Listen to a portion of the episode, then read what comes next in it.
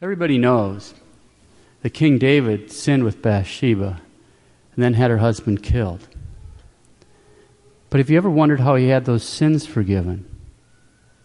Since he lived before the sacrament of penance was instituted. How was he saved? Everyone heard about the police in Boston. When the bomb went off at the marathon, they wouldn't let the priests near the people injured by the bomb. Have you ever wondered what you would do? What you could do? If you found yourself dying without a priest, which is pretty realistic in our day and age, and you had sins on your soul, mortal sins, what would you do? Could you be saved? Have you wondered what, what you could possibly do to help a dying non Catholic friend or relative who doesn't want to see a priest be saved? Could they be saved? Today we're going to answer those questions and do so. Rely largely on two works booklet entitled Perfect Contrition by Father Quirtigen S.J., booklet entitled The Golden Key to Heaven by J. de Driesch. They're both readily available uh, for download on the internet. They're maybe 20, 35 pages, not very long. Perfect Contrition, Golden Key to Heaven. They're really worth reading. Obviously, there's a lot more information in those two uh, booklets than I can get through in a sermon. In a sermon, as usual, I've cut, spliced, and edited things. Let's start with a review of our catechism. What is contrition or sorrow for sins? Contrition or sorrow for sin is a hatred of sin, and it's a true grief of soul for having offended God with a firm purpose of sinning no more. Now, supernatural contrition may either be imperfect or perfect. Contrition is imperfect when we're sorry through fear of God. We are sorry for having offended God because we fear his just anger and his punishment. We don't want to go to hell. Contrition is perfect when we're sorry through love of God because sin offends him, who's so infinitely good and lovable. Which brings us to the topic of the sermon perfect contrition. Perfect contrition springs up from a perfect love of God. And our love for God is perfect when we love Him because He's infinitely good or worthy of all love, or because by His innumerable gifts to us, he has shown His love for us. On the other hand, our love for God is imperfect when we love Him because we hope for some benefit from Him. When our love is imperfect, we love the gifts we received. When He's perfect, we love the giver of the gifts, not so much for the gifts that He's bestowed on us, as for the love and the goodness that these gifts manifest towards, manifest towards us and that are in Him. The effects of perfect contrition. We're going to talk about how to make an act in a minute, but I want to talk, precede that by talking about the effects. Suppose a man is in a state of mortal sin, and then he makes an act of perfect contrition. At that instant, just like that, all his sins are forgiven. He's back in the state of grace instantly, even before he goes to confession, assuming he has intention of going when he has the opportunity. Perfect contrition is a fantastic help to all those who really want to stay in the state of grace, but who, through weakness and in spite of their good intentions, occasionally fall into mortal sin. All right, even if someone has made an act of perfect contrition, he shouldn't go to communion until he's gone to confession. His sins are forgiven, but he should go to confession first before he returns to communion. Now, suppose a man is already in the state of grace at the moment that he made that act of perfect contrition. What happens then? At that point, then, his soul is strengthened against future temptations, his venial sins are forgiven, his purgatory time is decreased, and the charity, the virtue of charity, grows. The more fervent the act he makes, the more time he is reduced in purgatory, and the greater the growth in charity. That's when a man makes one when he's in the state of grace. Is it easy to have perfect contrition? It is more difficult to make an act of perfect contrition than to make an act of imperfect contrition. That's true. We have to make an act of imperfect contrition at least to have our, the sacrament of confession be valid. There, there's something called defective contrition. We preached on that before, but just to remind you, the difference between imperfect contrition, which is we're sorry because offending God and we really don't want to get punished or go to hell, and defective contrition is we don't have a per- firm purpose of amendment in defective contrition. So a person could go and say, Well, I'm sorry for my sins because I don't want to go to hell, but I don't want to get rid of the cocaine or whatever. You know, I mean, the, the two things don't go together. If he's trying to confess something, he has to get rid of it. That's defective contrition. He's sorry, but he's not sorry in a way that the, the, the, the sacrament will work. Imperfect contrition, though, where he's sorry because he's afraid of hell, that suffices to get the sins forgiven in, in, in confession. But when we make an act of imperfect contrition, we're, no, it, we're not, unless we're in confession, it doesn't move us into the state of grace. Okay, so it is more difficult to make an act of perfect contrition than to make an act of imperfect contrition. Fervent Christians can make acts of perfect contrition more easily than lukewarm Christians. But perfect contrition is not difficult for someone who has begun to be sorry for his sins. Perfect contrition is not beyond the power of any ordinary man of goodwill who's trying to live well but is too weak to always avoid mortal sin. Before Christ came, the only means for adults to have their sins forgiven was perfect contrition. And even now, that's still the case for all those for whatever reason do not have access to the sacraments. God has not imposed upon mankind a requirement for sorrow for sins that's beyond the power of even the weakest man of goodwill. Anyone who really wants to make acts of perfect contrition can, with the grace of God. Only one thing can make perfect contrition difficult to us, and that's a lack of trust in the mercies of God. But doesn't our Lord call us to trust Him? That's the whole point of Him appearing to St. Margaret Mary, the Sacred Heart devotion. That's the whole point of Him appearing to St. Faustina. He wants us to completely trust in Him. Even on the painting from the Divine Mercy, what does it say? Jesus, I trust in you. How to obtain perfect contrition. First off, we have to remember that perfect contrition is a gift of God, it's a great grace. We therefore should ask for it constantly. Ask and you shall receive. When we beg God for some worldly favor, He may refuse. God knows what's best. I pray and pray, I want to win the big jackpot in Atlantic City. God says no. He knows what's best.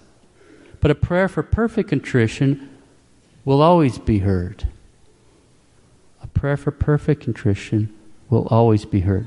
Here is an easy way of making an act of perfect contrition. Now, this is a salvation issue, so we should listen carefully. We kneel down before a, cru- a crucifix, or at least in our mind's eye, we place ourselves at the foot of the cross. And then while we're looking at our Lord's wounds, we think for a few moments on what we see, and then we pray something along these lines Who is this? nailed to that cross. It's Jesus, my God my Savior. And look at how he's suffering. Look at those wounds, those horrific wounds. And why is he suffering? For the sins of mankind. He's suffering for my sins. I have sinned against him. And yet, as he's hanging there in such agony and pain, he's thinking about me. He's suffering for me. He's making reparation for my sins. He is busy loving me. And then we remain there at the foot of the cross. while the blood of our Savior falls drop by drop on our soul. Ask ourselves how have we returned these proofs of His love? Call to mind our past sins. And forgetting for a moment heaven and hell, we just place that aside. We want to repent because our sins have caused our Savior to suffer so terribly. We promise Him that we're not going to crucify him again. And then slowly and fervently repeat that to contrition. Or better yet, just repeat whatever words of sorrow that rise up from your heart. Now, how hard is that? Every single person here can do that. Another easy way of making an act of perfect contrition is to turn to Our Lady. But think of her as Our Lady of Sorrows. They're on Mount Calvary. They've taken our Lord's body down, and it's laying there, mangled, dead, on her knees. And we look at her. We turn to her. And we just say, with her, O Blessed Mother, pray for me. Obtain for me the grace to never sin again. My Jesus, have mercy on me. My God, have mercy on me, a sinner. I love thee above all things. That's not hard. Anyone here can do that.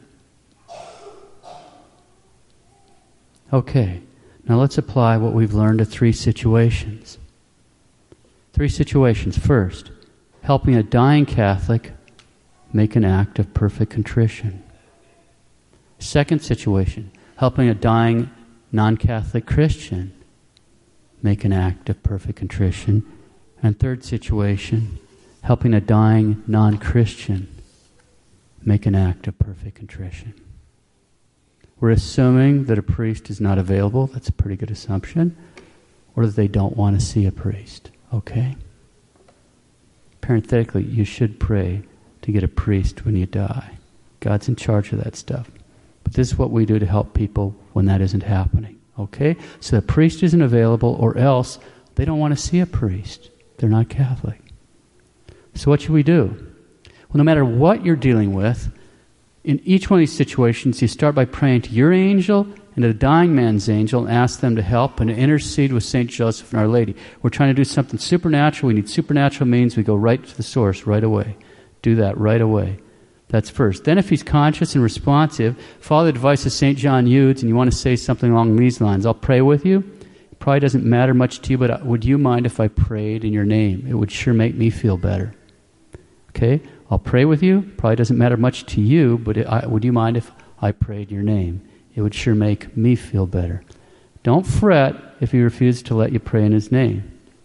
But if he does, he's just agreed to make you his advocate before God. And so you have real leverage. But if he doesn't, don't worry. Just stay calm. The devil works in stormy waters, not the Lord. We have to stay calm. When we're working with someone dying, it's really important to stay calm really important. You just don't want to give any more leverage to the devil than he's already got. So no matter what the situation, start by praying to the angel and the angel of the dying man and ask them to help and intercede with St. Joseph and Our Lady. Then if he's conscious and responsive, you follow the advice of St. John Eudes and say something like, I'll pray with you. It probably doesn't matter much to you, but would you mind if I prayed in your name? It sure make me feel better. Now let's go through the possibilities. So first, helping a dying Catholic make an act of perfect contrition. If you have any holy water, sprinkle it around. Generally speaking, you don't have to be sneaky with a Catholic on this. It's holy water. Why do we want to sprinkle holy water around at this point in time? Because it keeps away the devils. And when someone's dying, it's just like flies on a dead carcass. They're just all kinds of them, and the holy water keeps them away. You don't have to worry about it. That's the whole object. When people are dying, you just sprinkle it around. It keeps them out of the room. It keeps them away. Because the devil knows it's his last chance, so they're just swarming and that holy water will keep him out of the pitcher. Okay? So once you've done that, you just ask him to repeat with his heart what you're going to pray. So you slowly and distinctly ask our Lord to help, ask St. Joseph to help, ask Our Lady to help, and then ask our Lord to have mercy. So, Blessed Mother, help. St. Joseph, help. My Jesus, have mercy. My Jesus, have mercy. Mercy, my Jesus. And then after this, just say an act of contrition very slowly and deliberately.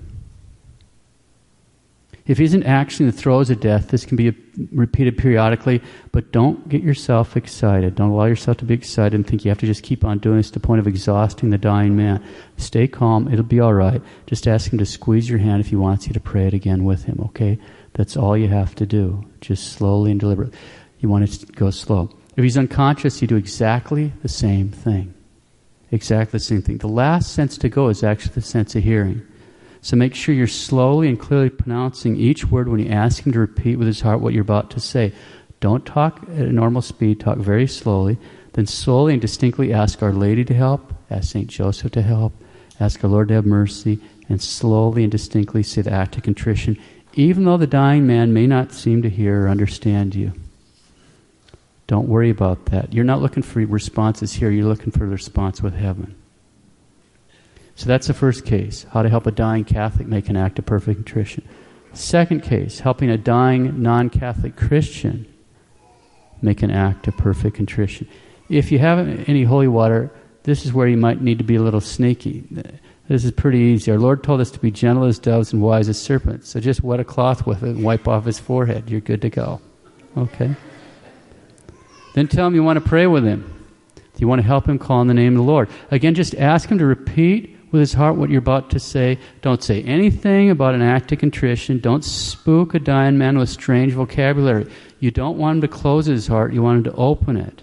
We're not sitting here trying to score debating Catholic debating points. That's crazy. We're trying to save a soul here with the grace of God.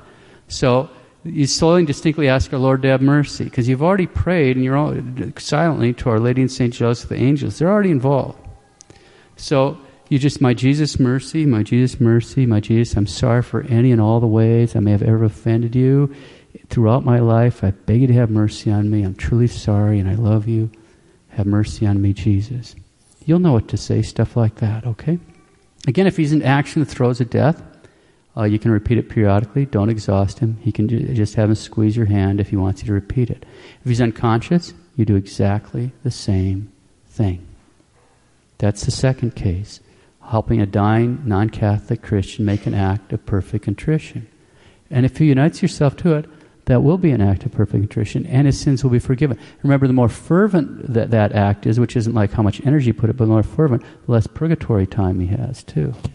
So that's why it's not bad if he wants it to repeat, because he can reduce it. But you don't worry if he's going to be in purgatory at the end of the year, who ca- the end of the world, who cares? Because he can't confess to a priest. He, but Christ is still looking to save him. So he'd be his instrument in this case. Finally, the most dicey one, helping a dying non Christian make an act of perfect contrition. Again, if you have holy water, you're going to have to be sneaky about it. Just wet that cloth and wipe his forehead. Don't baptize him if he doesn't want to be baptized. It isn't going to work. See, children uh, can't raise an obstacle that, but an adult can. So at past the age of reason, it's not a magic trick. If he doesn't want to be baptized, you're just, it's a sacrilege. Don't do it. Okay? We're, what you're trying to do is obtain the grace for him to make a baptism desire. We're assuming he doesn't show any desire to see a priest and doesn't show any desire to be baptized. If he wants to be baptized, well, that's a different sermon. Go ahead and do that. I mean, but that's not what we're talking about here. We're assuming this is a person that doesn't want to be baptized, okay? So, if he's baptized, he's good to go. But uh, here's a dying non Christian. There's no time to catechize because he's dying. Tell him you want to pray with him to help him have a peaceful death. Obviously, this is a much more dicey situation because he doesn't necessarily explicitly believe the four truths. He certainly doesn't believe some of them. They're necessary for salvation. There's one God. God rewards the good and punishes the evil. There's three persons in the one God. And the second person, our Lord Jesus Christ, became man and died for our sins. Well, he obviously doesn't believe that, or he'd be a Christian. Uh, you know, so you, at best you got three, and that'd be amazing. You, you know, you, you might have two. You don't know where you're at on this. Okay, so he doesn't know all that or at least doesn't believe it yet. If you can explain these four points and he's receptive to it, well, then by all means do so. But then you're no longer dealing with a non Christian. So we just got done with that possibility. So the, the situation we're speaking of right now He's a non-Christian who's dying. It means he don't have, not in a situation to run a catechism class, and he doesn't know that Jesus is God, or at least doesn't profess that. You don't have the time to get into that now. What you're going to do is bank on the marvelous mercies of God. If you can get the man to make an act of perfect contrition, he will then be in the state of grace, and you're trusting that God will in some way enlighten him, enlighten this dying man as he dies, okay? You are shooting for last minute save. You've already prayed to the angels. They're busy talking things over with St. Joseph and Our Lady. God desires the salvation of all men. He doesn't want this man to go to hell. He's looking for an excuse to save this soul for whom he shed his precious blood. And so, with the grace of God, you're doing your best to open that soul to a movement of grace. Okay, so that's the goal here. So, unite yourself to Our Lady, and then just lean on her and tell your dying friend you want to pray with him to help him have a peaceful death then just ask him to repeat with your heart, with his heart, what you're going to say. Don't say anything about the act of contrition. So, eh, look, if He'll accept you praying explicitly to our Lord, that's good to go. But we're assuming in this too. I'm giving you all the possibilities that you're not even going to. That, that's not going to happen. So, it might be a Jewish friend, might be a Muslim friend, right? So we slowly and distinctly pray something along these lines: Have mercy on me, God. Have mercy on me, God. Oh God, I'm sorry for any and all the ways I've ever offended you in my life, and I beg you to have mercy on me. I'm truly sorry, and I love you. Have mercy on him, oh my God. Now we know what we're praying, and if He's united to it we're good to go. If he is an action that throes a death, can be repeated periodically, just have him squeeze your hand. If he's unconscious, again, we do exactly the same thing. Make sure we're slowly and clearly pronouncing each word when we ask him to repeat with our heart what you're about to say, and then slowly and distinctly pray those prayers. Huh? If he actually cooperates with you, he's going to be moved into the state of grace. And we can trust the mercy of God that somehow that poor dying man will receive the knowledge he needs to be saved before that soul leaves his body. So that's the third case. How to help a dying non Christian make an act of perfect contrition. Let's review. What have we seen? We've seen that if a man is in a state of mortal sin, he makes an act of perfect contrition, all his sins are instantly forgiven. We've seen if a man is already in the state of grace and makes an act of perfect contrition, then his soul is strengthened against future temptations. His venial sins are forgiven. His purgatory time is decreased, and he grows in the virtue of charity. And the more fervent the act, the more the purgatory time is reduced, and the greater the growth in charity. We've seen that perfect contrition springs from the perfect love of God, and our love for God is perfect when we love Him because He's infinitely good infinitely beautiful, infinitely perfect, or because by his innumerable gifts to us, he has shown his love for us. We've seen that before the coming of our Lord, the only means for adults to have their sins forgiven was perfect, tradition, perfect con- contrition. And even today, it is still the case for all those who, for whatever reason, do not have access to the sacraments. We've seen an act of perfect contrition is not beyond the reach of even the weakest man of goodwill we've seen that we can easily make an act of perfect contrition by kneeling down before a crucifix, at least in our mind's eyes, and we're looking at our Lord's wounds, pray along these lines. Who is that nailed to the cross and suffering so terribly? That's my Lord and Savior, Jesus Christ. And look at how he's suffering with a body so covered with those terrible wounds, and his soul in agony and humiliation. And why is he suffering? He's suffering for the sins of men. He's suffering for my sins. I have sinned against him. And yet, despite this act, that my sins nailed him to that cross, he's hanging there in agony, thinking of me. He's suffering for me. He's making reparation for my sins. He is loving me. And we stay there in prayer while that precious blood falls drop by drop onto our soul.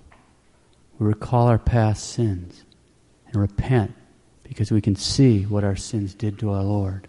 And we promise Him we're not going to crucify Him again, and then slowly and fervently repeat the act of contrition.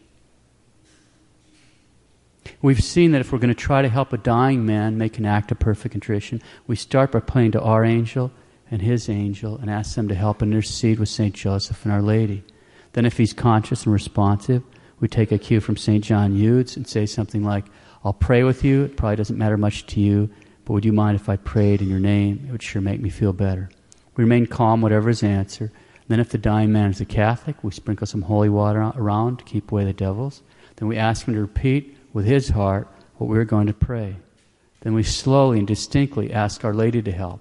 We ask St. Joseph to help. Then we ask our Lord to have mercy. My Jesus, mercy. My Jesus, mercy. Mercy, my Jesus. And then we say very slowly and deliberately the act of contrition. We've seen if the dying man is a non Catholic Christian, we tell him that we just want to pray with him. We want to help him call on the name of the Lord and ask him to repeat with his heart what we're going to say. We don't say anything about acts of contrition, no Catholic vocabulary here. Then we slowly and distinctly ask our Lord to have mercy. My Jesus, have mercy. My Jesus, have mercy. My Jesus, I'm truly sorry for any and all the ways I ever offended you throughout my whole life. And I beg you to have mercy on me. I'm truly sorry and I love you. Have mercy on me. We've seen if the dying man is a non Christian, we're going to do our best to open that soul to the movement of grace. And since he's dying, we're going to bank on the tremendous mercy of God. If we can get that man to make an act of perfect contrition, he'll then be in the state of grace, and we trust that God will enlighten him some way as he dies. We unite ourselves to Our Lady and tell our dying friend we want to pray with him to help him have a peaceful death. Then we ask him to repeat with his heart what we're about to say. And slowly and distinctly we pray something along these lines Have mercy on me, God. Have mercy on me, God. God, I'm sorry for any and all the ways I ever offended you in my life. I beg you to have mercy on me. I'm truly sorry and I love you. Have mercy on me, God. Okay. Let's close. Close by thinking about two scriptures. In 1 Timothy 2 4, we read that God desires that all men be saved. God desires all men to be saved.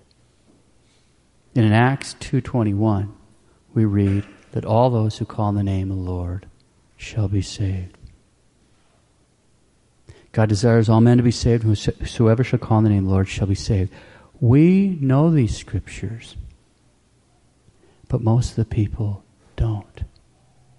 Most of the people around in, amongst whom we live are in total darkness or varying shades of twilight. We've been given these great graces. We've been given the true faith. And now you have the knowledge that if you find yourself in this situation, you can be instrument of the mercy of God to bring that person to eternal life.